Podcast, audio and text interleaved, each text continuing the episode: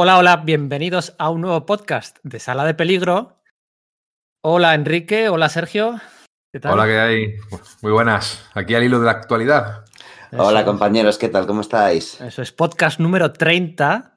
¿eh? Si contamos el podcast número 0 que sacamos, el inicial, es podcast, sería podcast 31. La semana que viene se cumplen ya seis meses del primer podcast de Sala de Peligro. Hacemos medio añito. Qué bueno, no había caído. Sí, 31 podcasts. Medio cumpleaños feliz. Sí, sí. Ahí al pie del cañón siempre, todas las semanas un podcast. ¿eh? Había gente que decía que era fácil. Mm, bueno, no sé si será fácil o no, si, si todos pueden hacerlo o no, pero nosotros al menos nos lo pasamos bien haciéndolo y hacemos, aunque tenemos, tenemos grabados varios, ¿no? Cuatro o cinco están grabados ya.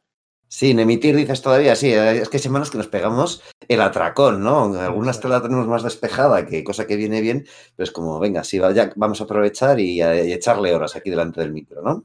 alguna vez sacamos algunos que digo, anda, que este lo habíamos grabado, no me acuerdo. Es verdad, sí, sí, sí, sí, sí, sí, sí, sí. Alguna vez me ves súper marciano, ¿no? Parece que, que, no aprecies lo que haces, pero es que... Hay, hay uno al que de hecho ya trae icono, ¿eh? cuidado. Sí, hay, hay uno que grabamos en diciembre que todavía no ha salido, pero claro, es que a veces pasan cosas como esta y hay que hacer un huequito para, pues eso, como decía Enrique, ¿no? Al ritmo de la actualidad, ahí en, bueno, en poquito tiempo preparar algo, como ha sido este caso. A ver, eh, el viernes saltaba la noticia, paraban todas las rotativas y bueno, pues salía esta noticia de que Dan Didio eh, dejaba de ser ya el editor, publisher y presidente de DC cuando nadie se lo esperaba. Y menudo revuelo. Hubo descorchar de, de botella de champán en el Twitter, ¿eh? A ver, estas cosas suelen ser esperadas porque unos cargos tan importantes en las grandes empresas raramente duran años, 10, 15 años, los, altos ejecutivos, y al fin y al cabo Dan Didio era un alto ejecutivo de Warner DC, tienen siempre un periodo de caducidad, eh, salvo que seas el dueño de la empresa, e incluso si lo eres, recordemos lo que le pudo pasar, por ejemplo, a, a Steve Jobs, que le echaron de su propia empresa, duran 10, 15 años no más y salen de una manera u otra por los motivos que sean, con su indemnización o no, y siempre parten hacia otros prados, porque un tío con la experiencia de Dan Didio siempre va a tener una oportunidad en, otros muchos campos. Él venía de la televisión, bueno, lo tiene 60 tacos, ¿eh? Pero es joven para, eso, es ejecutivo de 70 años. Pero bueno, ya empieza una, edad buena para jubilarse. ¿eh? A ver, le vemos siempre sonriente. no le falta. Siempre sonriente, siempre jovial, siempre buena salud, con buena salud, mm, pinta de bonachón, de divertido y tal, pero son 60 tacos y bueno, pues seguramente Sí, pero no sé, es lo que estaba diciendo Enrique, ¿no? Él venía del, mundo de la televisión y probablemente en, estos años con Warner y tal haya conservado contactos, igual algo más puede hacer, aunque no sea algo de primera línea, pero, pero es eso, él, bueno, pues estuvo ahí al cargo de pues, alguna serie de dibujos animados o de animación que se llama Reboot, ¿verdad? Y en, su, y en los 90, de hecho, él ya dejaba caer un poco el, su amor por los cómics, ¿no? Estuvo ahí a punto de lanzar una, serie de dibujos animados con, los Thunder Agents de, de Hollywood, rediseñados por. Eh, diré? Eh, bueno, pues no, no lo diré, porque es Gamil, creo recordar. O sea que, bueno, pues eh, quién sabe, ¿no? bueno, hace poco, bueno, poco, tres años Axel Alonso salía de, de, Marvel. Una salida muy curiosa. No ha llegado a haber ninguna entrevista por parte de nadie respecto a aquella salida. Muy, muy, muy curiosa aquella salida. También un viernes, cuando, cuando las bolsas están cerradas, eh, y ha montado otra editorial, Dinés Samandashi, ¿cómo es? Samadasani, ¿no? El, sí, es, jefazo de Valiant. complicado de, pronunciar, o sea, cómo se pronuncia exactamente ese, ese apellido hindú, ¿verdad? Eso es, el jefazo de la Valiant 2.0 pues también ha montado ahora otra editorial, a ver qué destino le aguarda a Dandidio. Bueno, a lo que vamos. Vamos a hacer un podcast analizando estos años eh, de, la influencia de Dandidio, ¿no? Las luces, las sombras, lo que significa, bueno, su figura dentro de la, de la historia de DC y de la historia de la industria del cómic USA. Y va a ser un podcast en el que, bueno, eh, vamos a intentar pasárnoslo bien.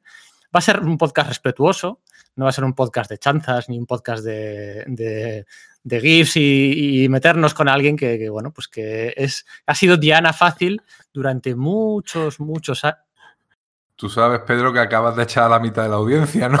No, no, que nos vamos a meter con él, vamos a decir Vitriolo, venga, quedaros hasta el final. No, no, no. Queremos hacer un análisis como los que nos caracterizan, con nuestro humor, pero con datos, con hechos y con opiniones fundadas. claro que sí. No llevarnos por lo visceral, ¿no? Claro. Eso es. Al final, quieras que no, la DC de hoy en día, la DC del 2020, es la DC que en mayor medida ha querido tan didio que sea.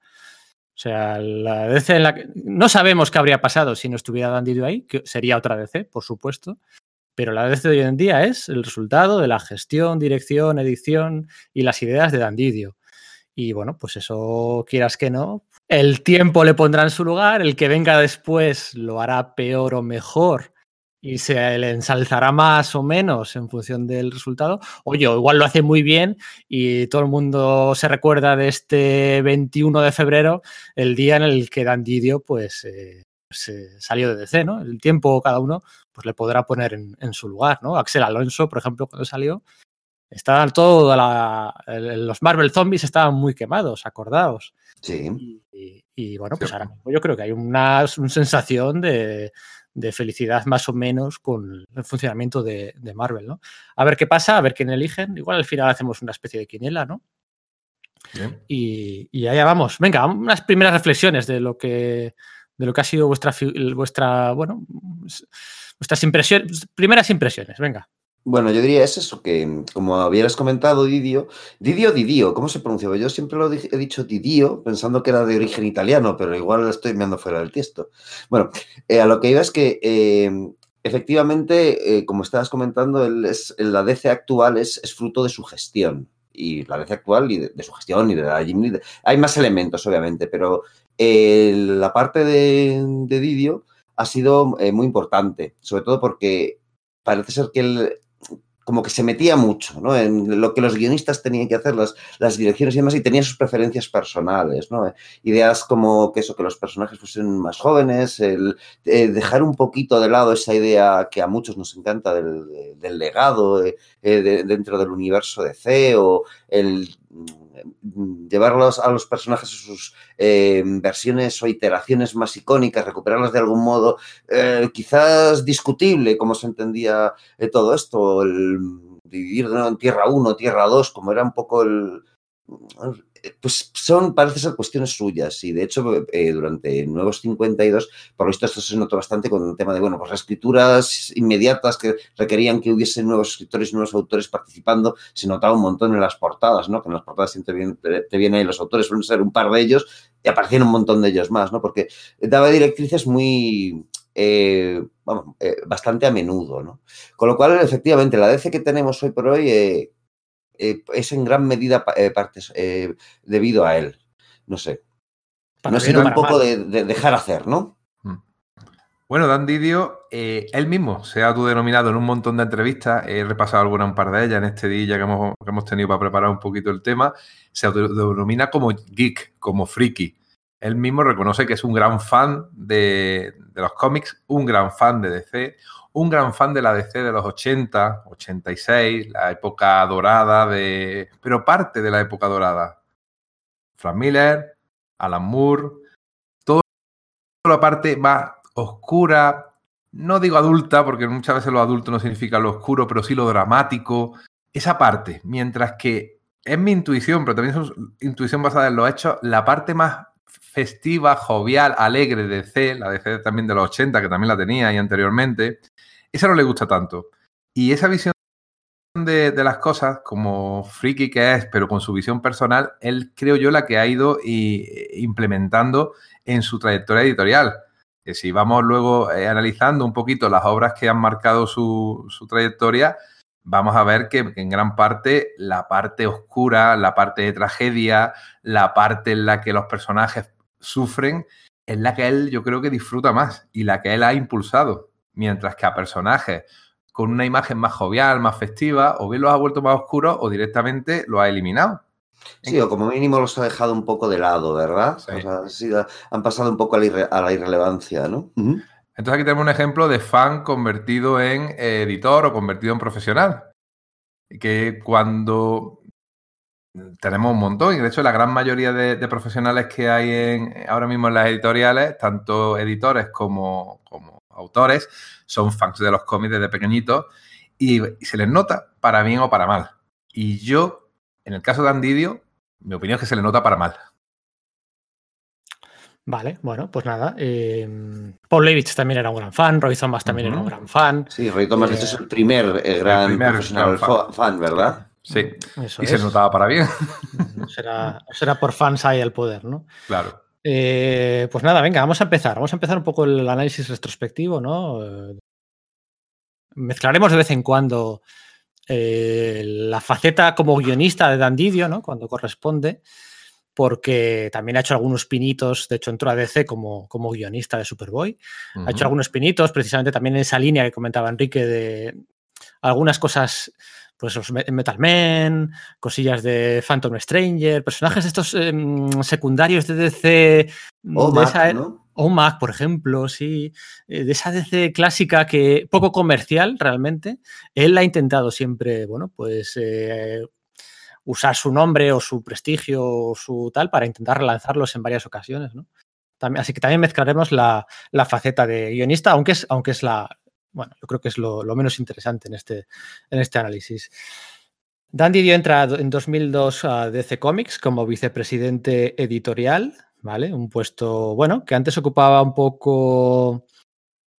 Eh, varios, varias, varias, varias personas, ¿no? De perfil un poco bajo, eh, no ha sido siempre la, cara más visible, ¿no? Pero ya en 2004, en solo dos años, consigue, consigue que le nombren vicepresidente, eh, editor ejecutivo, ¿no? Sustituyendo a lo que era Mike Carlin hasta el momento, ¿no? Es, digamos que queda por, por, por hacer una similitud con el organigrama Marvel, ¿no? Es un poco la figura que tenía, pues no sé, Tom Brevoort o Axel Alonso durante la era de Joe Quesada, por ejemplo, ¿no? Estaba es una extensión teórica, ¿no? O sea, decir, que no... Siempre me sorprendió que de repente era un nombre que del cual empecé a leer, pero de que no, que no sabía de dónde, de dónde venía, porque no, no estaba siguiendo yo la serie de Superboy, aunque estuvo tan solo seis meses ahí o algo por el estilo, ¿verdad?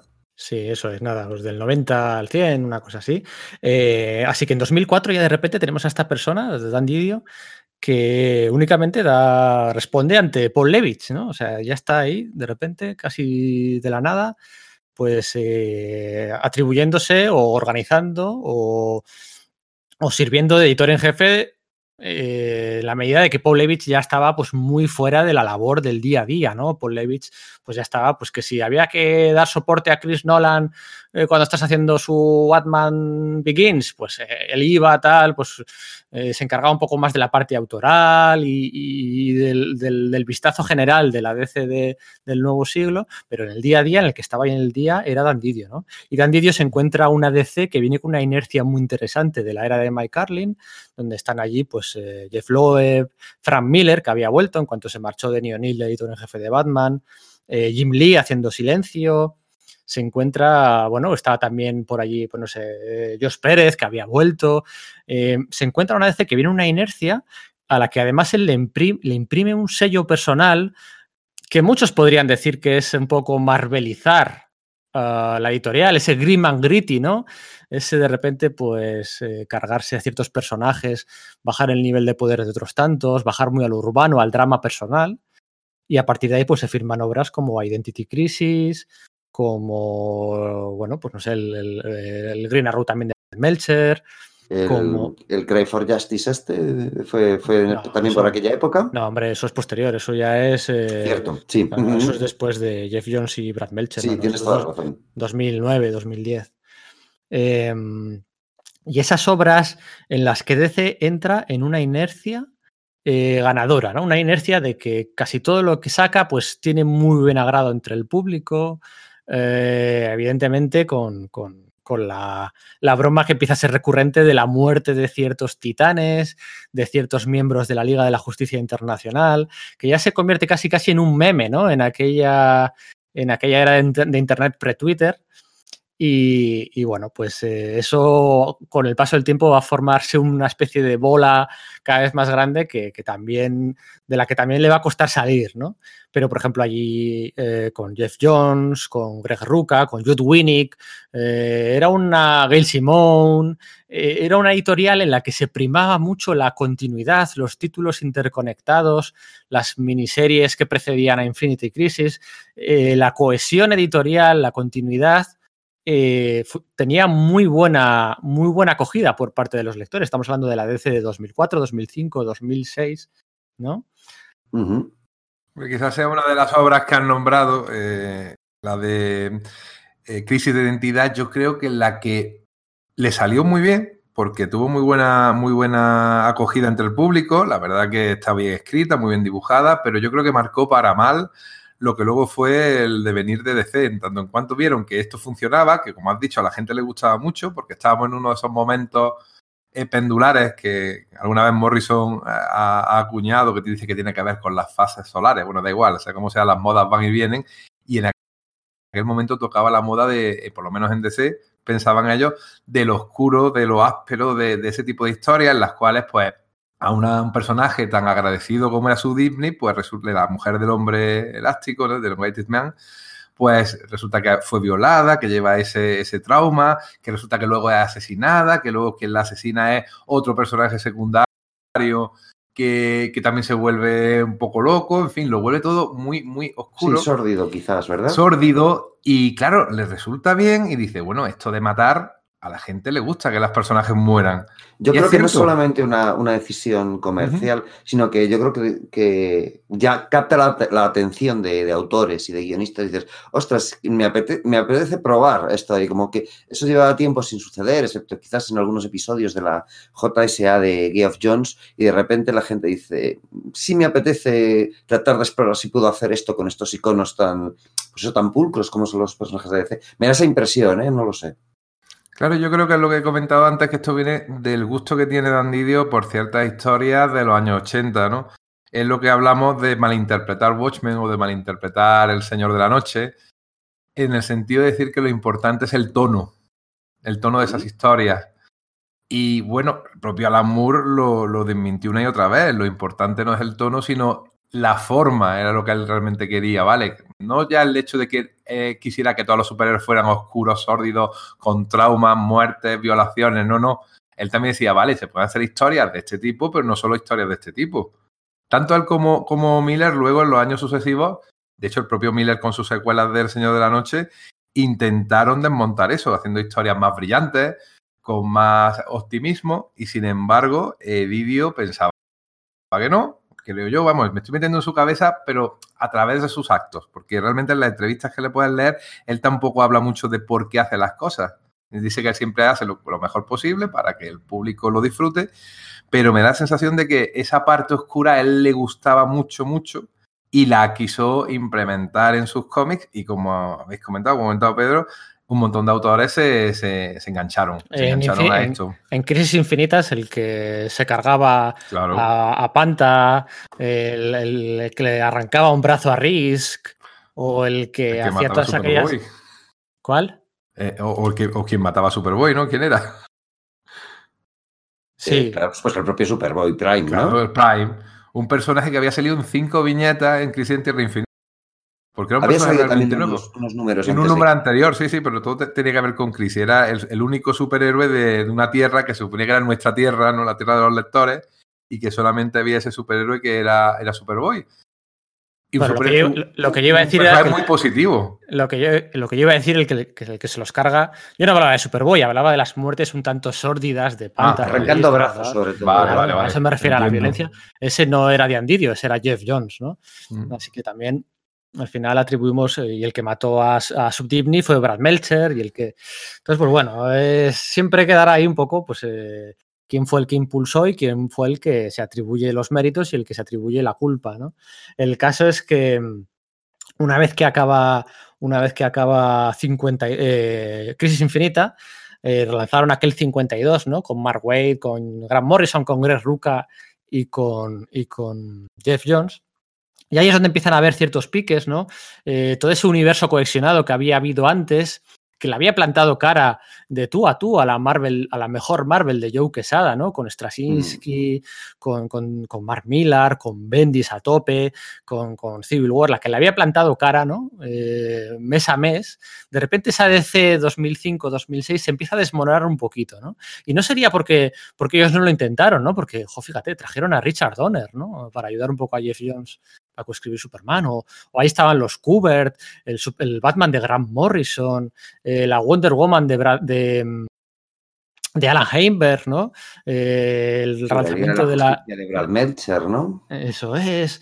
Todos esos lanzamientos potentes, pero eh, algo empieza a hacer aguas, ¿no? Algo empieza a hacer aguas. 2008, 2009, Mark Waid sale, de, sale muy rebotado de DC Comics, ¿no? Aquí ya estamos hablando de unos años en los que eh, ya sin Levitz, ¿eh? ya sin Paul Levitz, en el horizonte ya el mandamás es Dan Didio, ¿no? Y, Mark Waid salió, hizo unas declaraciones que todavía se recuerdan y recordaréis mucho a, día de hoy, en las que decía algo así como que a Dan Didio en realidad no le gustaba 52, la serie regular semanal, ¿no? Como que no le gustaba. O sea, fue un éxito absoluto, pero que...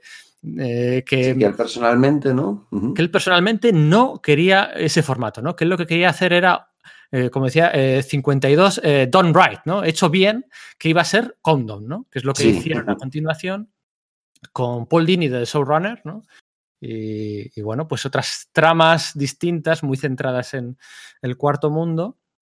Y Condom no fue ni de lejos, muchísimo lejos, lo mejor, una pizca de lo que había sido 52, ¿no? Entonces, en esas declaraciones de Mark Wade se empezaban a, empezaban a salir algunos autores de la editorial y aunque ponían toda la carne en el asador, porque realmente lo intentaban, ¿no? Acordados de que ficharon a Straczynski.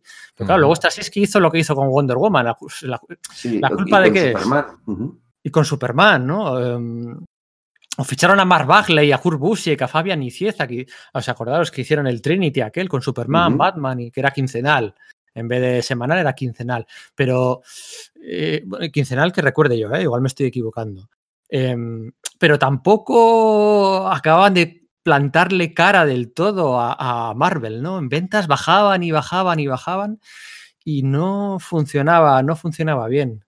En esto del trabajo editorial lo que pasa es que esto va por modas. Y claro, si algo te sale bien, lo intentas, lo repites. Que no te sale bien, pues tienes que volver atrás e intentar una cosa nueva. Y Didio eh, ha estado siempre así en todas sus... Su, bueno, todos los editores lo hacen, repito, pero a Didio se le ha notado mucho en el sentido de que me funciona bien el tono de eh, crisis de identidad, pues lo mantengo, lo mantengo. Que funciona bien, porque funcionó bien, tanto en crítica como en, en ventas. Eh, el 52, lo único que fue mala que el pegote que metieron de la Tercera Guerra Mundial al final, entre el número 51 y el 52, si no recuerdo mal. Y aquello no sé si fue imposición de vídeo o no, pero creo que los autores no querían algo así y lo metieron para un poquito hacer eh, una especie como de preludio a lo que luego iba a venir. Bueno, más bien aquello, aquella miniserie, la de World War III, donde moría, eh, moría Aquaman, si no recuerdo mal.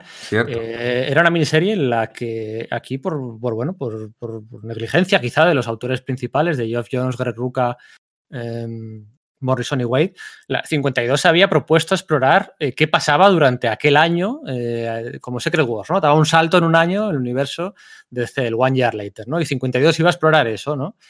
Y, bueno, pues el caso es que se acaba la. Se, mm. está acabando la serie y chicos, no habéis, no habéis explicado nada de lo que se prometió al principio que se Justo. Claro. Entonces, pues desde la editorial tuvieron que poner esa serie aquella en la que se iba a dar respuesta a qué pasaba con el detective marciano, qué pasaba con Aquaman, qué pasaba con Supergirl, qué pasaba con muchas cosas que los autores principales no habían hecho. Se habían enfrascado en, contar sus historias de forma más o menos coordinada, pero supongo que cada uno de ellos esperaba que el otro contase eh, lo, que en teoría, bueno, pues había que... Bueno, ahí teóricamente estaba que Giffen un poco eh, bocetando para que hubiera un poquito de, continuidad en la narrativa y estaba Stephen Walker, que era e, el, editor que consiguió, porque eso sí fue un fallo, yo creo suyo, es lo que ha dicho Pedro, es decir... Bueno, Stephen Walker salió Stephen Walker salió en, la semana número 12. Se fue de la semana número 12 y ah, no acabó hasta el final. Porque se ¿Tanto yo creo que había durado más? Luego se fue a hacer Spider-Man, ¿no fue?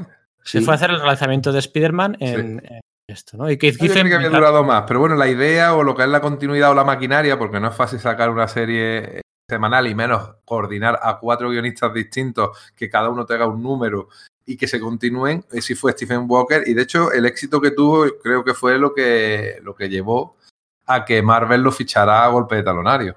Y allí sigue, ¿no? Si no, si no estoy mal informado.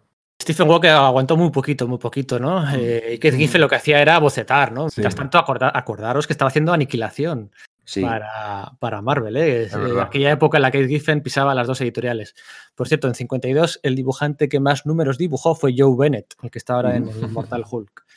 Eh, pero bueno, aquel One Year Later en el que yo me acuerdo de las declaraciones de Dan Didio explicando lo que iba a pasar después. Realmente lo explicaba con mucho entusiasmo. Había una inercia muy ganadora al final de 52, al final del al comienzo del One Year Later, con aquellas grandes ideas. Acordaos de la Catwoman embarazada. No es cosa aquí ahora de. Eso es, no va a pasar próximamente por primera vez. Ya lo ha hecho desde antes.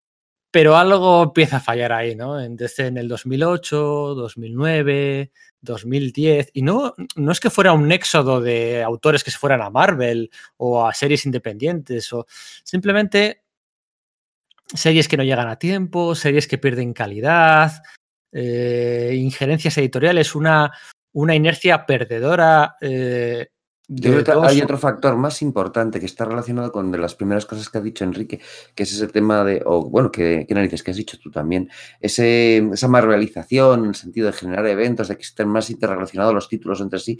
Hay como que una ansia de que haya evento tras evento y no siempre funciona. Les ha ido muy bien con, pues eso, con eh, Crisis Infinita, con Crisis de Identidad, con 52, pero luego las cosas no acaban de engranar bien comenzando con Final Crisis, con Final Crisis. De hecho, acordaos que hacen una eh, traen de vuelta a Jim Starlin para hacer una miniserie, la de, Death of the New Gods, acordaros. Sí, sí, sí, que recuerdo. Que iba a ir en paralelo con Countdown y cuentan cosas completamente distintas que además contradicen lo que ocurre en los primeros pasos de Final Crisis de Grant Morrison. Una descoordinación. dos veces. Sí, es una, es una descoordinación continua.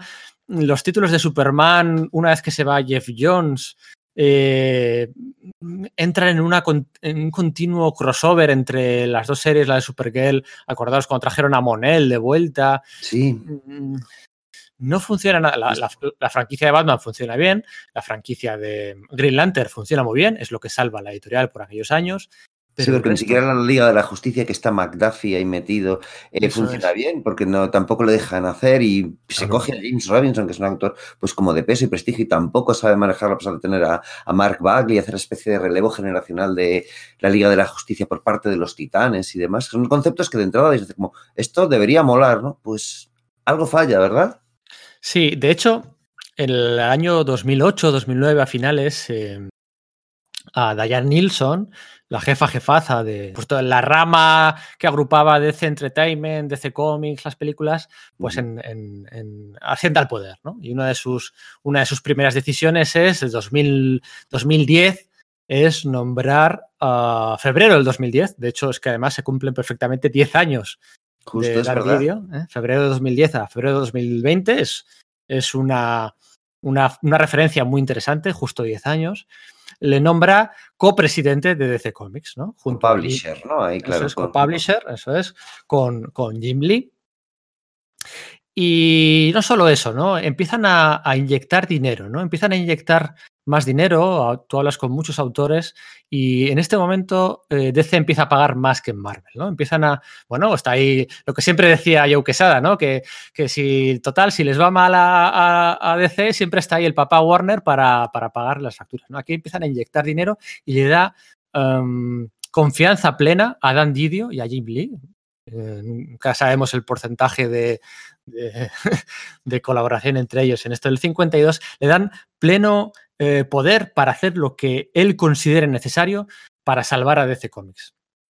Y, este plan eh, tarda un año en germinar, que es 52. ¿no? Además, para contextualizar, estamos hablando de una época en la que no había películas de DC, no es como ahora que está este, el universo DC cohesionado y tal, no, no, por aquel entonces hubo la de Green Lantern, estaba acabando lo de Nolan, no había, no estaba DC en boca de todos en la cultura popular en ese sentido, ¿no? Sin embargo, yo creo que ya Diane Nilsson ya había comentado que, que le interesaba mucho DC como, como pool para generar ideas para otros medios, ¿no? No sé si es anterior o, bueno, si es por ahí o es posterior este tipo de declaración. Quizá eh, pueden, pueden, explicar bastante cosas que, se, que Didio y, y Jim Lee tienen que hacer, ¿no? Eh, sí, efectivamente, era como, como dicen los americanos, era un pool de ideas, ¿no? Un, sí, eso es. Eh, como un brainstorming, pues de, hecho salieron las DC. Una granja de ideas, sí. Una granja de ideas, ¿no? Que salieron las DC Super Hero Hills, eh, Super Hero Hills, aquellas, ¿no? Salieron de ahí, esas cositas han salido, ¿no? Em, el caso es que llegamos a, a, 52, ¿no? Septiembre del 2011.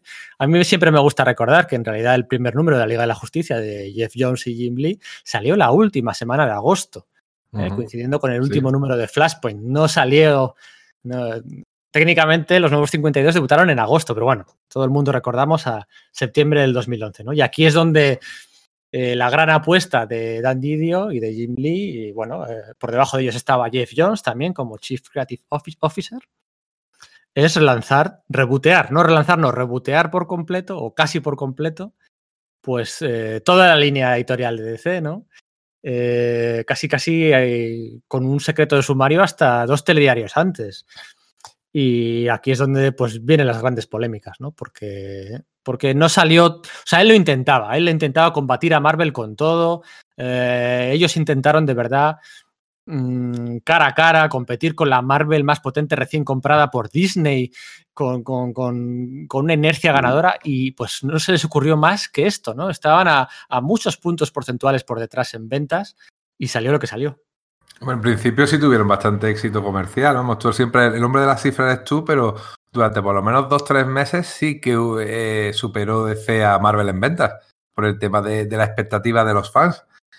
Pero luego creativamente, eh, de nuevo me tengo que remitir a esta teoría mía de que este hombre lo que intentaba era remedar cosas que él había disfrutado como fan, y en este caso era el reboot que hicieron detrás de Crisis Infinita, que es un reboot que deja mucho que desear. Y sin embargo te empiezas a fijar y dices, vamos a ver, ¿qué pasó detrás de Crisis Infinita? Superman desde cero. Pues aquí Superman desde cero. Wonder Woman desde cero. Aquí Wonder Woman desde cero. Pero oye, Batman ni lo tocaron. Eh, Porque Batman, toda la continuidad anterior la seguían respetando, pero el problema era los cinco famosos años que había entre el origen del universo y, el momento actual. Pero estás hablando de. De New 52, de las, de las crisis en Tierra Infinita. Ah, crisis en Tierras Infinitas, vale. Claro, me refiero a crisis en Tierra Infinita. Lo que él leyó 30 años antes lo intentó remediar, o me parecía a mí, porque luego veía. Creo que había dicho crisis infinita, sí, No, en tierra, en tierra infinita, se lo habré dicho muy rápido. Que lo pongo en mi cabeza era la de George Pérez. No, es que Crisis Infinitas también hicieron cambios, ¿eh? Claro. Porque Wonder Woman pasaba a ser la primera Amazona y luego aquello hubo que remendarlo de una manera. esto era bastante más radical lo que fue en 52, porque supuestamente era empezar de cero, pero no empezaban de cero, porque Green Lantern, todo lo anterior, todo lo de el, todos los, green, todos los eh, corps de colorines que había, toda, toda esta historia seguían siendo canon. Es curioso que, haya, que, digas esto de, Crisis en Tierras Infinitas, porque en Crisis en Tierras Infinitas también pasó en gran parte eso. A Green Lantern, que en ese momento pues estaba muy, muy involucrado con cosas que pasaban en, en, Crisis en Tierras Infinitas, tampoco se le reboteó del todo, al igual a Batman. Y, eso que en ese momento no era uno de los personajes más vendidos, al contrario que en esta etapa más reciente de la que se, estamos se limitaron a volver a contar el origen en forma de año 1 en cuanto a Batman, pero todo lo anterior se mantenía, pero vamos, sin ningún tipo de problema. Sin embargo, a Superman, como bien sabemos, Virne lo cogió y lo, y lo eh, empezó de cero, pero aquí cogen a Morrison, otra gran estrella, para que lo empiece desde cero. Claro, pero por ejemplo, eh, eh, el Action Comics de Grant Morrison y Rax Morales, o sea, dos auténticas estrellas. ¿De quién es la culpa de que no funcione? Porque no funciona. Tiene sus cosas divertidas en los feelings de Andy Cooper, que son una locura, pero ¿por qué no funciona? ¿Es por culpa de Dan Didio? O sea, a, Didio se le pueden atribuir culpas por, por, mil cosas en ese relanzamiento. O sea, por, por la marcha de, Andy Deagle, de George Pérez, de James Robinson, de Paul Cornell, de sí. Stormwatch, acordaros, de Greg Ruca, de Batwoman. Vaya apoyo hubo con la Greg Ruca de Batwoman, que, que, salió Ruca, se quedó JH Williams ahí, se quedó a la, y, seis meses después se acabó yendo él también. O todo el pollo que hubo en, en la serie de Green Arrow, ¿no? Que pasaba por allí Dan Jargens, JT Trull, George Pérez, Anno Centi, eh, o David Finch, ¿no? Con Paul Jenkins y los problemas que tuvieron. Y nadie se quedaba y nadie se quedaba. O, luego pasaron de, Eh, la Star Watch, esta que tenía al detective marciano, eh, la empezó Paul Cornell, ¿no? Y en diciembre, o sea, empezó en septiembre. En diciembre ya Paul Cornell se fue. Y fichan a, Paul Jenkins, creo que era. Y aguanta cuatro meses y fichan a, a Peter Milligan a, John Lyman, el de Chew, le metieron a hacer Detective Comics después de Tony Daniel, con el dibujo de Jason Facebook, y también duró poquísimo, salió echando pestes. O sea, hay mucha gente que salió echando pestes de allí. Tom DeFalco, Hugh Winnick, el Fialkov, aquel, el Joe Vampiro, que acabó en Marvel haciendo algo para la línea Ultimate. Sí, mm. Sorrentino también, a lo de que hablamos de. Sorrentino. acordaros lo de Kevin Maguire, ¿no? Que iba a eh, relanzar con. con. Em, con el equipo de la Liga de la Justicia Internacional. Estaban allí Keith Giffen, estaban allí J. de, de Mateis y Kevin Maguire. Iban a relanzar la, J, la Liga de la Justicia en el año 3000, aquella. Y de repente. Sí, por Howard Porter, no se sabía muy bien por qué. De repente, con aquello fue un pollo. Yo me acuerdo que estaba de vacaciones en verano y salió esta noticia. Y además con, con, muchas tiranteces entre, entre Kevin Maguire y no solo ya Dan Didio, sino con sus que habían sido sus compañeros, con JM de Mateis y Kate Giffen. ¿no? Hubo un, había un tufillo muy raro en aquel 2012, 2000, lo de Rob Liefeld, que, que, que, le dieron tres series y duró nada, medio año, la de Deathstroke, la de Hawkman y otra que no recuerdo. Alcón y Paloma. Alcón y Paloma. Y también salió, pues, pues, como es el que lo han despedido y ha salido mal cada cuatro años de, algún lado. Em, no sé, más. Yo es que creo que hay Gail Simón, espérate, acuérdate lo de Gail Simón. y, sí, fue fuerte, ¿eh? Sí. La, la, despidieron de Batgirl y la lo contrataron diez días después otra vez a causa del pollo que hubo. Eh, eh, eso fue el poder de Twitter, ¿eh? O sea, la gente se volcó. Y yo estuve en, en la Comic Con del año siguiente y la invitada era eh, Gail Simón. O tú tenías que ver toda esa gente de pie aplaudiéndola cuando la presentaron. O sea, que aquello era, yo creo que eran palmas contra Didio, me dio la sensación. Que no apareció, por cierto, en ese panel. Estaba Tom Taylor, estaba Buxelato y estaba Gail Simón. Y en un panel que va sobre DC, sin embargo, que Dan Didio no aparezca, ya decías tú, bueno, aquí qué pasa, este hombre está escondido un poco porque se teme no que le van a buchear. Yo no soy muy de Gail Simone, ¿eh? Y también hubo pollo con eh, Fury of Firestorm, eh, Nick Spencer también salió de allí, Keith Giffen se enfadó dos o tres veces, pero bueno, al final... Sí, luego se, luego se reconcilia, ¿no? Hacen un hombre todo dice Infinity Man and the Forever People. Acordaros, en diciembre del 2012, un año y poco después de los nuevos 52, se fue Karen Berger también. una institución. Eh, eh, ¿Qué pasaba ahí, no? El vértigo también, podríamos hablar de eso, ¿no? Y si DC tiene que dar derechos de autores a, autores o DC es una empresa y tiene que mirar por sí misma, no está para dar royalties a nadie, o sí o no. 52 eh, parecía por momentos, parecía realmente parecía crisis infinita, ¿no? Porque estaban todos los meses en una crisis, pero claro, o sea, él ponía la carne en el asador y, Grant Morrison y, Rax, Morales y, no funciona. ¿Cómo que no funciona? ¿La, culpa de quién es? Entonces, la... Yo no sé hasta qué punto es eh, también cuestión de, bueno, uno de, los compromisos que adquirió Didio era que con Nuevos 52 no iba a haber retrasos con los TVOs. Eso es, muy interesante eso es. Entonces, claro, eh, entre que eso es complicado de, digamos, atar en corto a los, a los autores, eh, exagero, lo digo un poco de, de, sorna, ¿no? Pero el tema de disciplinarlos para ello, porque bueno, pues los autores, los procesos creativos requieren su tiempo, ¿no? Y que aparte de eso, Didio, eh, pues tiene fama de, como dicen, micromanaging, ¿no? El rollo de, que de estar un poco de que, querer meter la zarpa un poquito en todo, ¿no? Decir, no, ¿y por qué no hacemos esto? ¿Por qué no hacemos lo otro? Y tal. Eso hacía que los márgenes en los que los TVOs eh, pudiesen ser hechos se reduciesen un montón. Entonces, eh, porque había que sacarlos ya. Y sin embargo, había problemas porque había retrasos y además eh, los editores iban decidiendo cosas de, no, es que esto tiene que ir en esta dirección. Entonces, creo que eso hace que la calidad de los TVOs se, resienta. Creo que sí. sí. George Pérez se quejaba de eso, por ejemplo, cuando se fue, se quejaba precisamente de que hay que como Grant Morrison no cuenta cómo va a acabar y su serie, porque todas las 51 de 52 series de los nuevos 52 estaban eh, ambientadas en el presente, ¿no? El presente era cinco años después de la aparición del primer héroe. Eh, la primera acción del primer héroe era Superman, por aquel entonces. Em, y esa serie, la única que estaba ambientada en aquellos días, era eh, Action Comics, de Grant Morrison. Entonces no contaba lo que iba a pasar.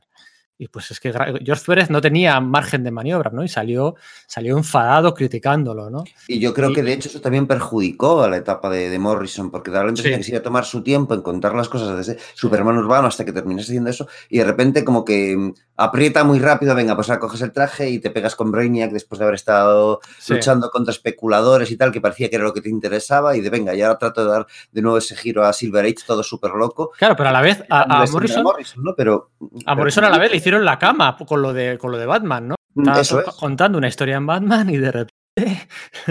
Eh, no, mira, lo tuyo ya no cuenta. Vamos a medio relanzar que sí que no, que sí que no. Y acabó su etapa, la de Batman Incorporated, muy de tapadillo, la sombra de un Scott Snyder que iba para arriba, ¿no?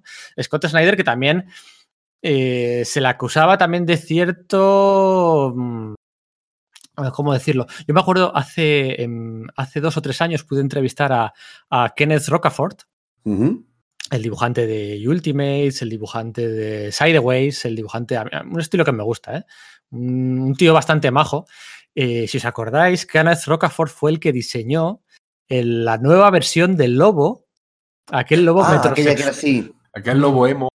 Sí, que entre emo y, y, Roquetti, sí, sí, sí. Eso es lobo metrosexual, ¿no? Y me decía, claro, es que a mí me pidieron hacer un, un lobo samurái espacial, heavy, eh, eh, eh, itinerante, con armadura y sin moto. y le decía, joder, claro. Entonces yo les planteé cinco diseños, me, me mandaron unas, unas revistas como estas de las de revistas para, para mujeres, ¿no? Con así como con hombres con, como muy, metrosexuales o lo que fuera, no me acuerdo. Eh, y que tenía que basarme en eso, ¿no? Y hacer un lobo que fuera muy metrosexual. Entonces él flipaba, ¿no? Y les, les mandó cinco, cinco diseños y cogieron el que menos le gustaba a él. Y también me decía que, que oía como que Scott Snyder, que me enchufaba a mucha gente, a muchos editores, me dijo que enchufó a acordados de, acordados de Margaret Bennett, ¿no? Que es la que ah, la, serie, la serie aquella de Lobo, que era compañera suya de la universidad y que la enchufó. Todo esto palabras textuales de Kenneth Rocafort, ¿eh? Que luego Kenneth Rocafort ha acabado otra vez volviendo a DC y ha trabajado, de hecho, ha trabajado dibujando series que ha guionizado Didi, o sea que ha habido una reconciliación por ahí, ¿no? Pero acordaos el pollo aquel de Lobo, o sea... sí, es que fue tremendo. O, lo de la hija del Joker, o, tantas cosas, tantas cosas que no les funcionan. a su favor, no hubo ni un solo retraso en las series mensuales, ni uno solo. Y, era algo que estaba mm, desangrando a DC antes de los nuevos 52. No hubo ningún crossover en dos años y medio. O sea, ningún evento, perdón. Sí, hasta, se dice fácil, ¿eh? Que se dice fácil. Hasta la, aventura esta de David Finch y de, y de Jeff Jones. Eh, ¿Cómo se llama? Forever Evil, ¿no? Eh, sí, bueno, no había sido antes lo de la Ah, lo diré. No, lo que vas a decir tú, Trinity of Sin, eso fue un crossover. Vale, sí, pero no un evento, tienes razón. Sí, entre las tres ligas. Pero dijeron, no va a haber eventos y no hubo eventos. Estábamos hasta, hasta los huevos de los eventos continuos de Marvel y DC. y, Didio dijo, no va a haber eventos y no hubo eventos. Crossover sí, crossover es inevitable, ¿no? Y apariciones especiales y tal, eso es ley de vida. Pero no hubo eventos, ¿no? Hasta que hicieron este Forever Evil, que perdónenme, la audiencia seguramente es más lista que yo, no me acuerdo cómo se ha traducido aquí en España. Maldad, eterna. Maldad eterna. Vale. Sí, tengo el, tomo, sí. Maldad eterna, por cierto, que había una gran ironía allí, acordados con el final en el que en teoría moría al final Dick Grayson, moría Nightwing. Sí. Que era la típica coña recurrente con Dan Didio, ¿no? Que le tenía manía a Wally West, que se la tiene, se la tiene, a ver. Es que yo tengo aquí apuntado que tenemos que hablar de Wally West, porque si hay algo que eh, Vale, pero espera, sí, déjame acabar. Ahora te dejo.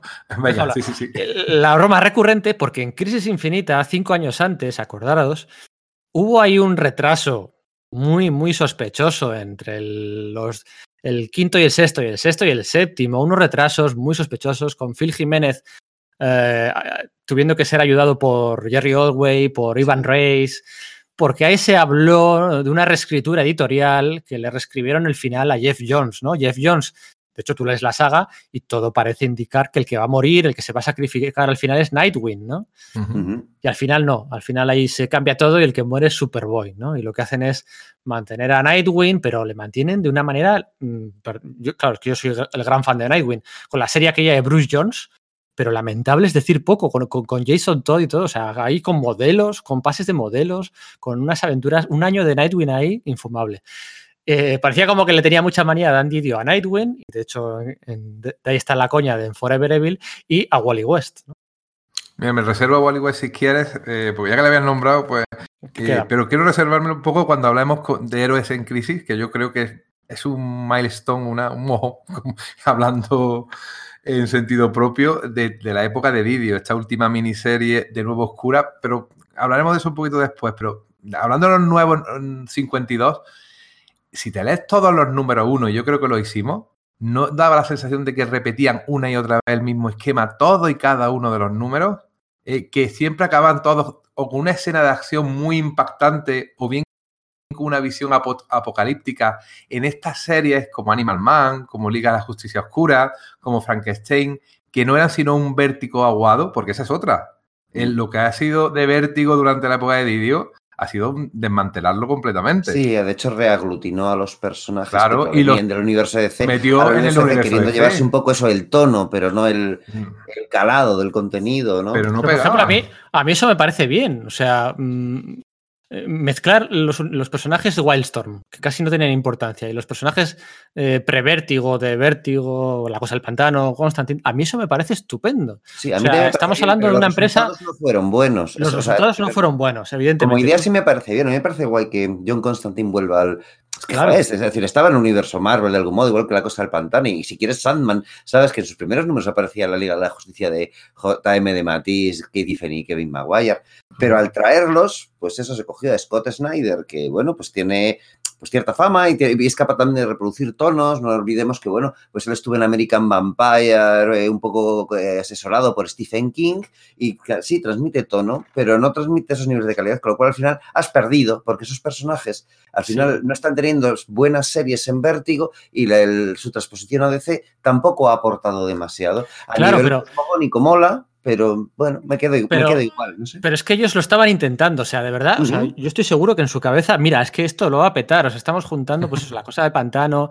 Eh, eh, yo creía que lo iba a petar también, ¿eh? O sea, es que estoy de acuerdo con lo su cabeza era espectacular. Sí, sí, sí, sí, pero como, me parece buena idea. Y luego, pues bueno. De hecho, mi opinión sobre el línea y vértigo en una empresa un conglomerado, en un gran conglomerado como es Warner, mi opinión sobre la línea Vértigo es que DC no está para publicarle las historias a nadie. O sea, eh, entiendo que ahora Bendis le publiquen sus series del sello, de su sello Jingsworth, las que hace con Alice Malif, eh, Powers y tal, porque Bendis es la gran estrella y forma parte de su contrato, pero es que aquí ya no estamos para, o lo de Joe Hill, ¿no? El sello de, Joe Hill Comics, pero es que aquí DC ya no está para publicar. el cambio de paradigma eh, tenían que asumirlo antes o después. Y aún así intentaron relanzar Vértigo en un par de ocasiones, trayendo de vuelta a Mark Buckingham, trayendo de vuelta. Pero no funcionó. No funcionó. Bueno, mira, lo hemos intentado dos veces, pero es que Vértigo ya no es lo que era. Pues a mí me parece bien que se lo hayan cargado. A mí me lo parece bien. Estuve en un podcast con, con en Extraños en el Paraíso y comentaba eso, ¿no? Justo el, día siguiente de la muerte de, la desaparición del sello Vértigo, lo comentaba, ¿no? Me parece bien. Es que eh, habiendo image, habiendo tantas, pues es que pues no, DC ya no está para eso. DC está pues para su. Pero es pegarse un tiro en el pie, porque de alguna forma la estrategia de, de, DC desde hace muchos años, desde los años 80, es generar un contenido, digamos, de, prestigio, que permanezca en, las, en, las, librerías durante más, durante más tiempo, no como la, la, grapa mensual, que puede ser más efímera a pesar de los TPBs. Entonces, al librarte de la línea vértigo de sus posibles, de sus posibles autores, quizás estás. Eh, perdiendo ese seño de identidad que te hacía frente, eh, fuerte frente a otra, otra guerra que, no puedes ganar, que es la de Marvel, ¿no? bueno, Pero, pero estoy de acuerdo, evidentemente. Eh, en etapas largas, en, grandes sagas y en el mes a mes, en la grapa, Marvel, Marvel tiene ese tirón, ¿no? Y en los tomos recopilatorios de prestigio lo tiene DC. Pero puedes hacerlo a través de la línea esta que sacaron de All Star Superman, eh, de All Star, quiero decir, la, de, la de Black Label, lo de Earth One, la, de la Tierra 1, con, Straczynski cuando estaba on fire, con Jeff Jones, con, metiendo a gente buena, ¿no? Em, el sello Wonder Comics, el, lo puedes hacer de otras formas, no tiene que ser ya vértigo. Pero, pero luego va y falla, ¿no? O sea, por ejemplo, em, la línea esta, esto, este ejemplo que voy a poner es muy representativo de lo que estoy intentando explicar o, transmitir con Dan Didio, ¿no? De eso, de que lo intenta continuamente, pero le sale mal. Le sale mal, pues porque Marvel acaba eh, pues mira, es mejor en algunas cosas, peor en otras, pero pues mira, le salen mejor las cosas. Mira, hace dos o tres años, quienes comprabais las, mm, yo compraba yo no, desde los nuevos 52 he admitir que no he comprado ni una sola grapa del universo eh, de continuidad de DC Comics. Antes compraba muchas, desde entonces yo soy un hombre de palabra. Dije que no voy a comprar y no he comprado. He comprado únicamente pues, proyectos alternativos como Multiversity, Series de Vértigo, todos estos proyectos satélites sí que los compro, eso sí. ¿no? Y hace dos años tú te comprabas estas grapas y en todas eh, había publicidad del relanzamiento este de DC New Age of Heroes, ¿no? La nueva era de los héroes, ¿no?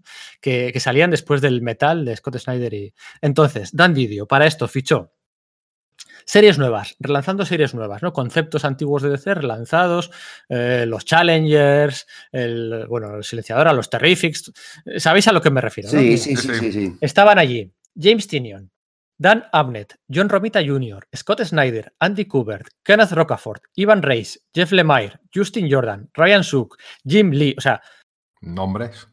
o sea, ¿qué pasa? ¿Que no lo han intentado? Hmm. O sea... Lo sí, pero de alguna forma desde, desde que veías dónde ponían, dónde ponían la bala y dónde ponían el talento, esto probablemente no funcione, no, pero, no atractiva la, ya, pero estaba publicitado, o sea, durante tres o cuatro meses, todas las grapas que yo compraba ya por, por Radar Comics, porque Radar Comics ya estaba en marcha, ya el previews empezaba a estar un poco desactualizado, ¿no? De Radar Comics nosotros llevamos hablando un año, una cosa así, pero ya venía de antes. Y en todas las grapas que yo me compraba en Radar Comics, en todas venía la publicidad de esto al final. O sea, estaban publicitándolo como, como, como el siguiente. De verdad se lo creían. O sea, en su cabeza de verdad se creían que iba a ser la siguiente generación de grandes héroes mm. de, la editorial, ¿no? De la misma forma que en Marvel estaban en ese momento el tramo final de la etapa de Axel Alonso, pues centrándose que si más en Amadeus Cho, Miss Marvel, Nova, toda esta generación que ahora parece que quiere replicar, que era más cosa de Bendis que otra cosa, ¿eh? y ahora mm. quizá también sea cosa de Bendis. Y entonces estaban publicitando esto. Y tío, pues es que lo vuelvo a repetir. James Tinion, Dan Amnett, John Romita Jr., Scott Snyder, Andy Cooper, Kenneth Rocafort, Ivan Reis, Jeff Lemire, Jordan, Ryan Suk, Jim Ivan Reis. Ivan Reis, o sea, ¿y eso cómo puede salir mal? Eh, eh, eh, mencionaba Sergio a, Scott Snyder. El Superman, ¿cómo era? Unchained o desencadenado. desencadenado con Jim Lee. con Jim Lee. Ocho o nueve números. Y salió mal, pero, pero, tú dices, joder, sobre el papel, cuando todavía Scott Snyder estaba on fire, ¿eh? Y sale mal, y es que le sale mal todo, le sale mal todo. Y, pero ¿por qué? ¿De quién es la culpa de todo esto? O sea, ponen la carne en el asador y le sale mal. Mira, si me permití el, símil futbolístico, eh, que un delantero no meta un gol, pues es culpa del delantero que está ahí. Pero hay un entrenador que es el que tiene que poner las piezas, los jugadores en su sitio. Y aquí era Dantidio. Y era su imagen. Mm, respecto a Nuevo 52, que estamos aquí dándole vueltas, está ya más que demostrado que un universo creado de manera artificial nunca funciona. Pasó en los años 90 con Dark Horse Heroes. En Valiant no pasó de milagro. Eh, había un montón de editoriales en Malibu que quisieron crear desde cero universos, pero esos universos estaban ya en forma de papelito amarillo en la pared y todo estaba predefinido. En todas las series sabían, tenían una biblia de personaje increíble cada una de las series. Sabían lo que iba a pasar en el próximo año de todas y cada una de las series. Y cuando hicieron 952, era así. Tenían muy claro lo que en principio querían hacer con cada serie. Súper pensado, además que fueran 52 números mes a mes. O sea, una cosa súper artificial. Y que si alguna serie no funcionaba, la iban a sustituir por otra para seguir siendo 52 esto es tan artificial que no funcionan. Los universos que funcionan, que es Marvel o el DC antiguo, se iban creando poco a poco. Pruebo una serie, pruebo tres, me sirve, no me sirve, y acabas creando algo que casi sin querer, pero como bien has dicho, de manera orgánica, eh, funciona. Pero cuando los quieras hacer desde cero diciendo, mira, todo esto está aquí, este conocía a este, pero este resulta, pero tienes treinta y pico autores o cuarenta autores que tienes que poner de acuerdo, o tú eres muy bueno poniendo de acuerdo a los autores, o sale el desastre que sale. Y si encima por cada le das una, una, pequeña papelito a cada autor diciendo esto es lo que tiene que pasar para que haya coherencia, pero en cuanto el autor se sale un poquito o tiene una idea, está encima diciéndole que no, pues claro que vas a tener peleas, claro que salen los autores quemados y rebotados. Es que era la manera de hacer las cosas. Cuando, luego Dan Didio tiene fama de que sea un tío afable y un tío simpático. Sí, que da la cara por Pero claro, una cosa es en el trabajo y otra cosa es lo personal. Tomarte una cerveza con él debe ser estupendo, pero a lo mejor ya trabajar con él cuando tienes también la presión, porque él es un ejecutivo, pero un ejecutivo o era de grado medio, alto en la compañía de C, pero de grado medio en Warner. Encima tiene unos jefes que tienen que ser una panda de cabrones porque un alto eh, ejecutivo no puede ser buena persona. Eh, bueno, tiene a Diane Nilsson y ahí para Trapos sucios estoy seguro que tiene eh, Dan Didio. Como todo, objetivo que, tiene un cargo, porque es así. por eso lo digo, o sea, el que está ahí hay que tener mucho aguante y mucha mm. capacidad de... Y un poquito mala leche. sí que me gustaría comentar una cosa respecto a las cifras de venta, que ya sabéis que es lo mío, que es lo que me chifla, de los nuevos 52, ¿no? Porque dejar un, silencio para que retumbe un poco más el mensaje que quiero transmitir. Eh, los nuevos 52, así en mayúsculas, salvó a la industria del cómic. Hmm. Eh, veníamos de unos años respecto a cada vez eh, periodos interanuales en los que, bueno, bajaba un 3% las ventas, un 2%, un 1%, una cosa así, ¿no? El año que, de hecho, el año que debuta los nuevos 52, las ganancias de ese año es un, año, un 1% menores del 2010. Pero luego, en el, 2012, eh, oye, las ventas, eh, las ventas interanuales en total, el porcentaje de, de pasta que sube es un 14,7%. El, 2003, el 2013, un 9,4%. En 2014, un 4,3%. En 2015, un 7,7%. Una industria que venía desangrándose continuamente, ¿no? El fin de la industria, el fin de la industria, el fin de la industria. Perdona, ¿todas estas cifras son de eh, en global en la industria norteamericana o en global, global de la industria? Global de, todas, todas las editoriales. Antes, eh, eh, os hagáis una idea, Walking Dead debuta en el 2013, ¿no? O sea, DC 2013. 2013, la serie de televisión, me Ah, perdona, que ah, vale. Vale, perdón. Em, por ejemplo, DC llevaba dos años y medio sin conseguir tener un solo mes seis eh, cómics por encima de las 100.000 copias vendidas. Hmm. Que ahora os parecerá muy normalito, pero DC no podía, ni cinco, ni seis, ni nada. Siempre por debajo, ¿no? Eh, y además, y esto es algo que lo vais a entender muy bien, porque estamos ahora en plena crisis continua, ¿no? Con esto de las grapas de Panini, ¿no? Del precio como han subido, que ha subido, no sé cuánto ha subido en porcentaje, no, me acuerdo. Bueno, eh, todo este subidón de las grapas.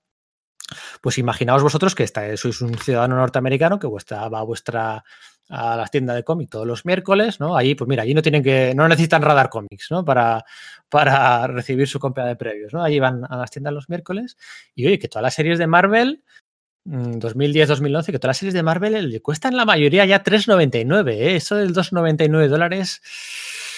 3,99, 4,99. Mm, oye, Marvel, mm, oye, ¿qué haces? Que estás subiendo. Eh, pasas de 24 páginas a 22, ¿no? ¿Qué, pasa aquí, no? entonces va DC. Y acordaos, seguramente os acordaréis todos, sacó el anuncio aquel con los nuevos 52, el anuncio con el, dibujo de Ivan Reyes, un dibujo fantástico, en el que ponía debajo hold the line, ¿no? Nosotros mantenemos la línea, mantenemos el límite, ¿no? En el 2.99. DC, los dos o tres primeros años de, andadura de los, de los nuevos 52, las series costaban 2.99. 2,99 mes a mes, mes a mes, mes a mes. ¿Esto a quién hay que agradecérselo? Pues, pues de Dan Didio para arriba, pero los editores de abajo no. Esto es porque alguien luchó ahí para que las series fueran 2,99. Luego las series eran un desastre continuo, mes a mes, da vergüenza ajena todas aquellas series, la, la mitad, el GA Combat, el, Bueno, se salvaban poquísimas. En Animal Man se salvaba, bueno, la cosa del pantano se salvaba, mm. pero hay otras series que tú decías, pero esto, pero qué infamia es esto. Es ilegible. Es ilegible, pero 2,99, mira, 2,99. Eh, bueno, todos los que no estáis escuchando que decís el, la subida de precios de 50 céntimos de Panini, o de un, pues eso lo estaba haciendo Marvel todos los meses. Y la gente estaba que se cagaba en Marvel todos los meses porque es que no, baja, no había una sola serie que valía 2,99. Y las de DC, todas, ¿vale? Y además, Esto creo que fue decisión de Bob Wayne, eh, no creo que fue decisión de Dan Didio, pero bueno, además lo que hicieron fue que las series fueran eh, retornables, ¿no? A, a, las librerías que compraban podían comprar todo lo que quisieran durante los tres primeros meses, que compraran de más, que no pasaba nada, que si luego sobraba se podía devolver a los tres meses, ¿no? De hecho, las ventas de los primeros meses están infladas respecto a lo que luego realmente fueron, ¿no? Porque a final de año hubo que rebajar algunas unidades en algunos casos, ¿no? Aunque pues la Liga de la Justicia pues llegó a las 230.000 unidades, ¿no? Que tampoco es tanto, ¿eh? Y, el hecho que fueran devolvibles, pues tranquilizó a muchas tiendas. Había mucho, bueno, um, había mucho miedo en aquel 2011, eh, septiembre, que por cierto, en, en, todas mis grapas que tengo, todas, he estado revisando mis grapas un poquito, pues los Thunder Agents, que los, lo que salía antes de los nuevos 52. Está Sí, repasando de Nick aquellas- Spencer, ¿no? de Nick Spencer, acuérdate qué buenos eran, madre mía, estaba Joder, café- me eso. Em, eh, cosillas que leía de Gail Simone y tal, de los Secret Six, y había los últimos meses lo que habían eran anuncios, no, no anunciaban, es curioso, no anunciaron mucho los nuevos 52, lo que más anunciaban, ¿sa- ¿sabéis lo que era? La novela gráfica aquella de Teen Titans Games. de Ah, que Mark- por fin la iban a sacar después de 10, ¿qué digo? 10, 20 15 o años. 20 años, sí. Eso es, de Mark Wolfman Sí, y Josh sí, Pérez, sí, sí, que, sí, no sí. me- que a mí no me gustó, pero bueno, No, fue, una- fue un, fue un interruptos de narices, pero llevaba mucho tiempo esperándolo. Era como, y el formato me encanta. Y luego lo lees, es como, pues es que el guion es como un, un número de relleno de la serie de los titanes de fines de los sí. 80, no sé. De, de hecho, en septiembre del 2011 eh, salió Games, la, la novela gráfica, pero fue lo segundo más vendido. Lo primero fue el Holy Terror de Frank Miller. Va- Vaya mes nefasto aquel, madre mía. Vaya mes nefasto. Pues sí, al final salvó a la industria gracias al tirón de Marvel. A los tres meses ya estaba, ya estaba vendiendo por encima de DC. El eh, DC fue primera tres meses, que se dice pronto. Pero claro, Mm. Marvel sacaba 100 unidades, 5 a mis al mes. DC sacaba pues 52 más algunos de vértigo, pues 60, 62, ¿no? Entonces, pues bueno, el tiempo ha puesto a cada uno en la razón, en su, en su lugar. En 2016 se produce algo muy interesante, ¿no? Porque, eh, interrumpidme cuando queráis, ¿eh? Pero eh, ah, aquí eh, Warner, digamos que abre una rama subsidiaria independiente de los cómics, la de DC Films, ¿no? Con John Berg y compañía, y le ponen, pues casi de jefazo ponen a Jeff Jones, ¿no? Entonces llega, llega 2016 y se ve que pues castigan de alguna forma a Dan Didio y a Jim Lee por los malos resultados, cinco años ya, pues de los 52, pues mira, no. Eh, y ponen a Jeff Jones por encima de, de Didio y de, y de Jim Lee. ¿no? DC President, eh, Chief Creative Officer y seguía ahí con John Berg en la rama de- del cine, ¿no? Y entonces es, es, eh, Jeff Jones el que toma un poco el mando y de aquí sale el, el renacimiento, ¿no? El DC El Rebirth. Rebirth, ¿no? Eso es, os acordaréis todos. Bueno, yo me acuerdo mucho de aquella rueda de prensa. Lo hicieron con pompas y, ah, bueno, lo mm, anunciaron muy bien el DC Renacimiento. Era una rueda de prensa en la que Jeff Jones estaba de maestro de ceremonias y dando paso a todos los equipos creativos nuevos de las series que se iban a relanzar de los nuevos 52 allí en un, en un salón de actos, eh, dándoles importancia a dibujantes y guionistas, porque igual fue, fue muy interesante, me acuerdo mucho. Hay un momento que, que- que a mí me dejó marcado, y es que en el momento en el que se anuncia la, la serie, el guionista de Wonder Woman entra por el, por, por el al salón de actos, entra Greg, Greg Ruca. Yo estaba viendo aquella Mm. rueda de prensa en directo y entra Greg Ruca. Y Jeff Jones y Greg Ruca se dan un abrazo. Ahí en medio del, en medio del Sí, escenario. es, es una declaración de intenciones, ¿no? Eso es, es, es mira, eh, todos los problemas. Greg Ruca había ido a Marvel, había- sabía hasta los huevos de Didio. Había hacer lo del Punisher aquel con Marco Checheto, ¿os acordáis? sí, es verdad. Bueno, lo había querido olvidar, pero sí. Sí, no, no, no, no acabo de salirle todo bien. ¿no? Yo recuerdo 2013, un salón del cómic en Barcelona. eh, eh, Greg Ruca en el stand de Norma Editorial, media hora solo, sin nadie para que le, bueno, nadie para que le firmara nada. O sea, no había nadie en la cola de Greg Ruca. Sí, es que a veces es flipante, ¿eh? Eh, relativizamos un poco las cosas. Por cierto, el año anterior, ECC Ediciones trajo, o no, fue, fue, este, fue este año, a ver qué año fue, trajeron a Greg Capullo y a Scott Snyder, fue en el 2012, efectivamente, y trajeron también a Bob Harras y eh, Bárbara Chase. Les Ah, trajo. ECC Ediciones. Y yo me acuerdo, que no lo hemos hablado, de, de Bob Harras y Bárbara Chase hablando y promocionando con brillo en los ojos el Before Watchmen. Ah, Porque no lo hemos Sí. comentado, pero Before Watchmen es lo que yo decía antes del DC, el DC New Age of Age. Vale, te podrá gustar más o menos la idea de sacar más, más cosas de Watchmen, aunque ahora ya parece que las cosas van cambiando y a la gente no le parece tan mal. Pero mira, oye, Didio reunió, yo no me acuerdo, ¿eh? pero más o menos de memoria, reunió a, a, Straczynski, a Darwin Cook, a Amanda Conner, Adam Hughes. Adam Hughes. Brian eh, Azarello. Brian Azarello, efectivamente. a un Cooper. Libermejo. Libermejo. Eh, eh, ¿Cómo es? JH Williams. No, JH Williams no, ¿cómo se llama? El, otro, el. Ah, el de Marvel, joder. El JG Jones. Eso es. Eh, Jim Hayes o algo, ¿no? También. Sí. oye, que, no está mal. Está muy bien. eso lo consigues metiendo mucho dinero encima de la ah, mesa. Claro. Date cuenta que eso, también tuvo que, ver con el relevo generacional. Paul Levitz en su interior, porque es un tío de palabra, no quería hacer nada con Watchmen cuando legalmente podían hacer lo que quisieran. Sí, era como un, poco decir, mira, nos quedamos con Watchmen, pero no lo vamos a explotar. Sí, pero lo que yo me estoy refiriendo es de medio a Levitz y Didio dice, hacemos lo que haga falta, claro. Pero, lo que yo me refiero, me refiero es que ya que se ponen, se pusieron con todo. Y luego, pues no salió del todo bien. o sea, parece, parece que ha tenido mala suerte. O sea, es que fíjate todos los autorazos que estamos diciendo. Y le ha salido, es que le ha salido mal. Bueno, eh, igual casi es que, todo. Claro, igual es que también hay que discutir, por, por, mucho que sean autorazos y que sean estrellas, dónde pones, eh, dónde pones las piezas en, en el tablero. Porque, bueno, quizás Azarelo no era, no, era una, elección adecuada para, para según qué títulos o que o es como, vale, sí, sí, sí, tienen nombre, pero realmente van a, funcionar. Y esa al final es la labor de editorial, ver un poquito más allá de simplemente poner nombres en portadas. Y creo que es igual lo que le ha fallado a Didio. Eh, además también entiendo otra cosa que hay que considerar, es que él conoce personalmente a estas gentes, aunque ha tenido em, pues problemas con, muchos de ellos, eso es lo que decíamos, aunque se pagaba mejor en DC, hay gente que prefería cobrar menos en Marvel, pero no tener que tratar con Didio. Eh, por otra parte, se lleva, se lleva bien con otros y hay un entusiasmo y un, tema, de no, es que lo que este tío va a hacer realmente va a funcionar porque a mí me gusta, porque claro, esa es otra, que debemos no parar de insistir. Didio es un fan de los cómics, lo es. O sea, decir que es un ejecutivo, que es Pinkenman, pero, realmente sí que, es un tío apasionado. Sí que ha conseguido una fidelidad bastante alta de sus autores estrella, ¿eh? O sea, Eso es, pues eso, pero eso, eso es eh, en las dos direcciones. Hay fidelidad de sus autores y él es fiel a sus autores a su vez. Ah. Y a lo mejor eso le hace, le hace eh, que su visión esté un poco, un pelín eh, entumecida Puede ser. de dónde hay que poner exactamente a la gente. Pero tú luego ves fotos en Twitter de cuando se juntan a cenar, y no digo cuando se juntan a cenar en una con o una New York Comic Con, no, no, un fin de normal, cualquiera. Y ves que están allí. Eh, yo he visto fotos de José Luis García López, Frank Miller, Tom King, Scott Snyder, Jimmy Palmiotti. Hemos hablado poco de Jimmy Palmiotti. Mm, Jimmy Palmiotti, eh, Amanda Conner, eh, todos ellos y cenando allí con Jim Lee y con Tom King y cenando con Dan Didio. O sea, hay una fidelidad muy alta. Hay ha habido un, porcentaje muy bajo de abandono de autores que se han ido a Image. O sea, todos los autores que han aterrizado en Image han sido la mayoría de Marvel. O sea, la fidelidad, la, despedida que le ha dado la gente a Dan Didio, mm, pues a Axel Alonso no se la dieron. O sea. es verdad, tienes, eso es, cierto. La respuesta sigue bastante unánime la de los autores en Twitter, quitando a, a Rob, ¿no? Pero... Sí, no quiero ni comentarlo. y a Scott Snyder también.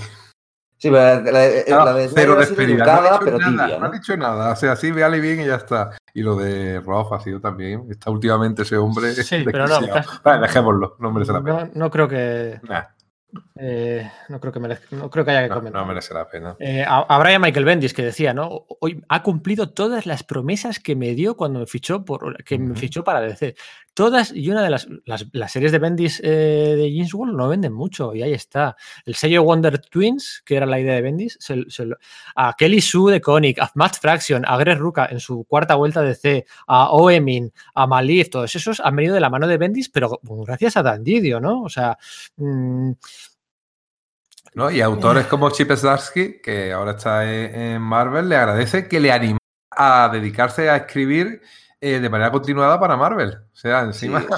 solo, por eso es que es como decir, ¿no? Claro, o sea, un colega, o sea, tenía talento para escribir, ¿no? Dice, mira, a lo mejor conmigo no, no te puedo contratar porque no. Pero tú sirves y vete a Marvel que tú sirves para Marvel. O sea que mira, eh, por ese lado eh, es loable de parte de Didio, sí señor. Por acabar yo el recorrido, ¿no? Eh, yo creo que ya toca hablar un poco de lo que decíamos de Renacimiento, ¿no? Con Jeff Jones ahí un poco mandando, ¿no?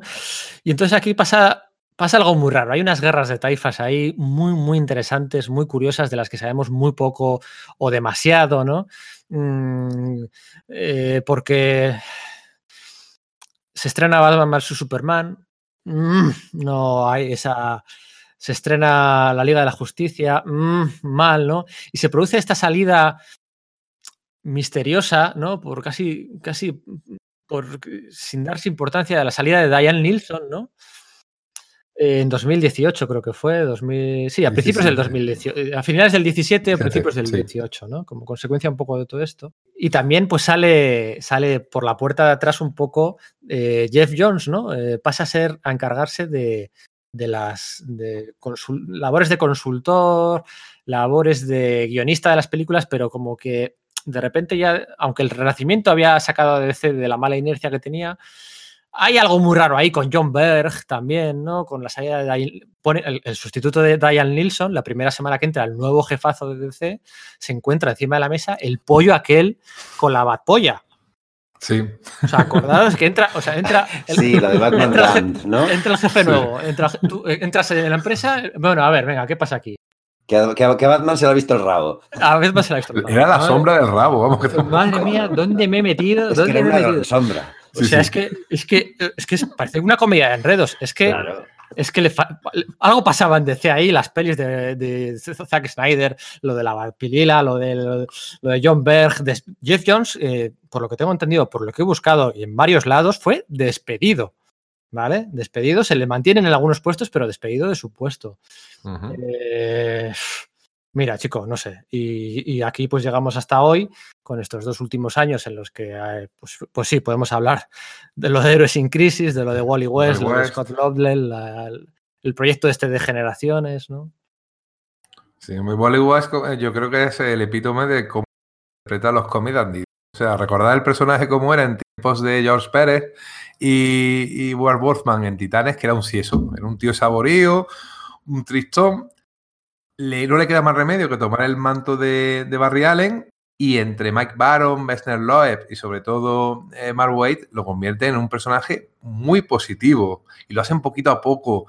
Eh, le van dando responsabilidades, pero siempre es un personaje optimista, un personaje que tiene la alegría por delante, que le pasan barbaridades. Ya en la época que lo escribió Geoff Jones, una tragedia, pero siempre un personaje que se, que se repone, que siempre tiene eh, ese optimismo.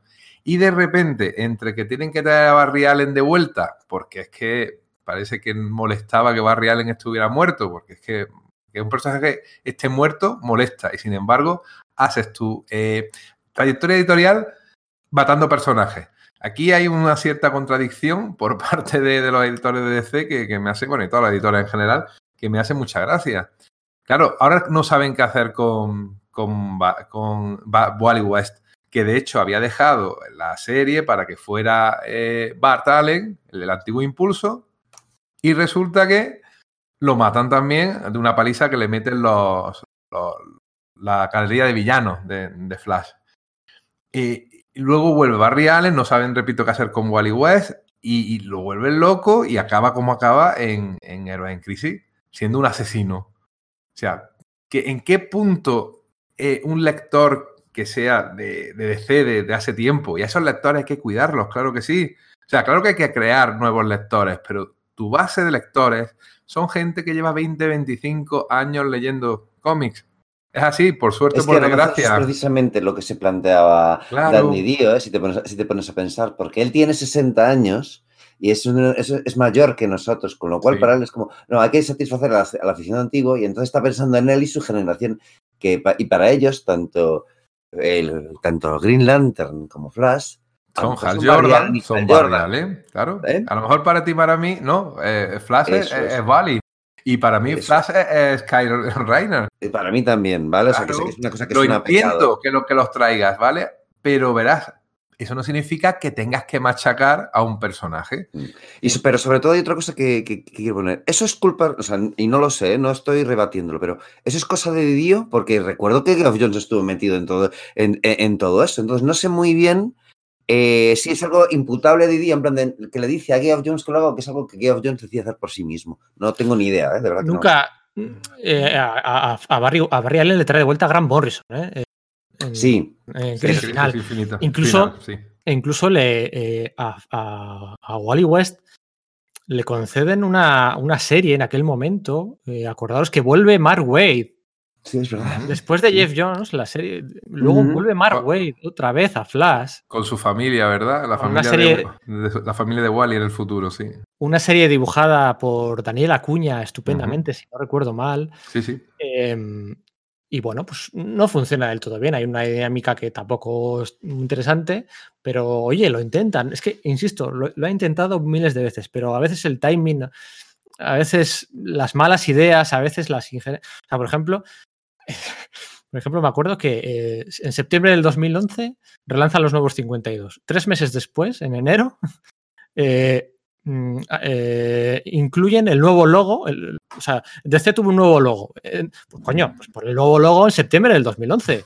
Sí. ¿Sabes? Claro. Es como que todo iba a destiempo, algo, no cuadraba nada, ¿no? Pues si pones un nuevo logo, que aquí a mí no me gustaba, pero quedaba muy bien en, en soportes multimedia, que es a donde se dirigía Diane Nilsson, donde se dirigía DC, por eso vuelven los grandes iconos y Barry Allen y tal, porque al final, bueno, to- todo se encamina a este nuevo mundo multimedia, las películas, el cine, es, es- es ley de vida. Algo más fácilmente adaptable, ¿no? Si- Claro. Si me permitís, ese Oye, logo, lo- ese logo iba bien en pantalla, pero no va bien para redes sociales, porque Sí. lo pones pequeñito y no, y no se ve bien, por eso lo voy Sí. a cambiar. Pero Sí. tú piensas que una empresa cuando se empeña tanto en cambiar de logo, no va bien.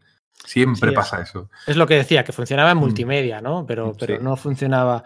Entonces era todo así muy rocambolesco. Todo que dices, lo estás intentando, lo has intentado de verdad. Lo has intentado de varias formas al principio, con Crisis Infinita, con Identity Crisis, y, y no te acaba saliendo. Mm. Conclusión: el tiempo le dará la razón, el tiempo le quitará la razón. A ver a quién ponen, a ver vuestra apuesta. A ver, no de, lo- la apuesta. gente de la casa, si atendemos al meme este de calienta que sale, ¿no? De futbolístico, hoy estoy futbolístico, no sé por qué, será que hayas perdido el Madrid. Pues si atendemos a ese meme, el siguiente en línea sería Bob Harras, ¿no? Sí, del cual hemos hablado poco de, Sí. de todo esto y también tiene su importancia en, este, en la trayectoria de Dandidia, ¿no? Bueno, yo Hay creo que que estar tiene diciendo Geoff menos Jones. de, menos de la que parece. Sí, yo creo que ninguna. Yo creo que está haciendo trabajo de oficina, de, de coordinación, un trabajo Sí. oscuro, pero no creo que sea un persona, una persona a la que vayan a poner ahora, sobre todo después de que ya ha estado en Marvel, eh, ocupando el cargo casi principal de, de la compañía hace ya 20 años, que lo vayan a poner. Yo apuesto por alguien que no, cono- que no conocemos. Fíjate lo que te digo, alguien de otro campo, que esto es muy normal, que también que lo hagan de vez en cuando. Buscar gente de fuera con unas ideas nuevas, que haya triunfado Bueno, en, el en- cine, en la televisión. En la historia de DC eh, No es No tan sería- normal, ¿verdad? no sería extrañar, ¿no? Janet Car- Kahn, bro, sí es normal, Janet tenemos Carmine- ejemplo. Carmina Infantino, por seguir un orden, Carmina Infantino pasaba literalmente por allí eh, y se lo dieran a él por no dárselo a otros. Lo de Janet Kahn, bueno, pues es que, es, es que no Venía de tenía- editar revistas infantiles o de moda, sí, sí. Y lo propio de Dandidio, si me apuras, incluso fue una elección pues fuera de, de las quinielas dos o tres años antes, ¿no? Mira, no sé si Así que- sería curiosidad, casualidad, pero era amigo de Len Wayne. Había colaborado con Len Wayne en televisión. Ah, No mira, no que ver. Sí, fue el co-guionista de una de las series de animación que Ajá. hizo Vídeo, porque Vídeo es pionero en haber hecho la primera serie de animación eh, completamente por ordenador. ¿Esta de está- fue la primera? Sí, Ah, Sí. no sabía. era muy primitiva, ¿vale? Pero además era pocos años después de Toy Story y no es lo mismo una animación para cine. Toy Story Sí, claro. tardaron cuatro o cinco años en hacerla así como te descuides, tardan eso en hacer una película, pero en cambio una serie de animación tienes que ir más rápido y seguramente yo no he visto nada, he visto unos diseños, era una porquería, pero claro, para la época y la novedad, pues mira, lo petó bastante, en la- por lo menos en la televisión americana, aquí que creo que no llegó. Era una historia Bueno, de virus y de antivirus, pero que eso le dio un cierto nombre, conocía gente de la industria, era muy fan y probablemente por eso lo, lo llamaron. Bueno, pues hasta aquí hemos llegado. Yo me he callado mi opción y tengo ligeras sospechas de, de quién va a ser. Venga, enrollate, tío. Eh, Más no. una porra. Eh, ¿No? no, no, no, Vale. pero, pero estaría bien, a mí me gustaría. Em, así que nada, espero que os haya gustado el podcast. La semana que viene habrá otro, ¿no? Lo que decíamos de los seis meses. Y el futuro, el futuro lo dirá. Pues nos despedimos y que los amigos que nos escuchen que nos den su feedback en, tanto en la, en la app de iVox o bien en, en, Twitter, a ver qué opinan ellos de, de este cambio y que hagan también su porra, hombre, que esto es divertido. Sin salseo no, no hay cómic. Necesitamos una DC, una DC potente, hombre. Que sí, es lo que yo mejor quiero. estén las dos editoriales. Mira, más Mm. para elegir y más para disfrutar. Y, y sí se puede. Venga, Venga, un abrazo a todos. abrazo. Saludos.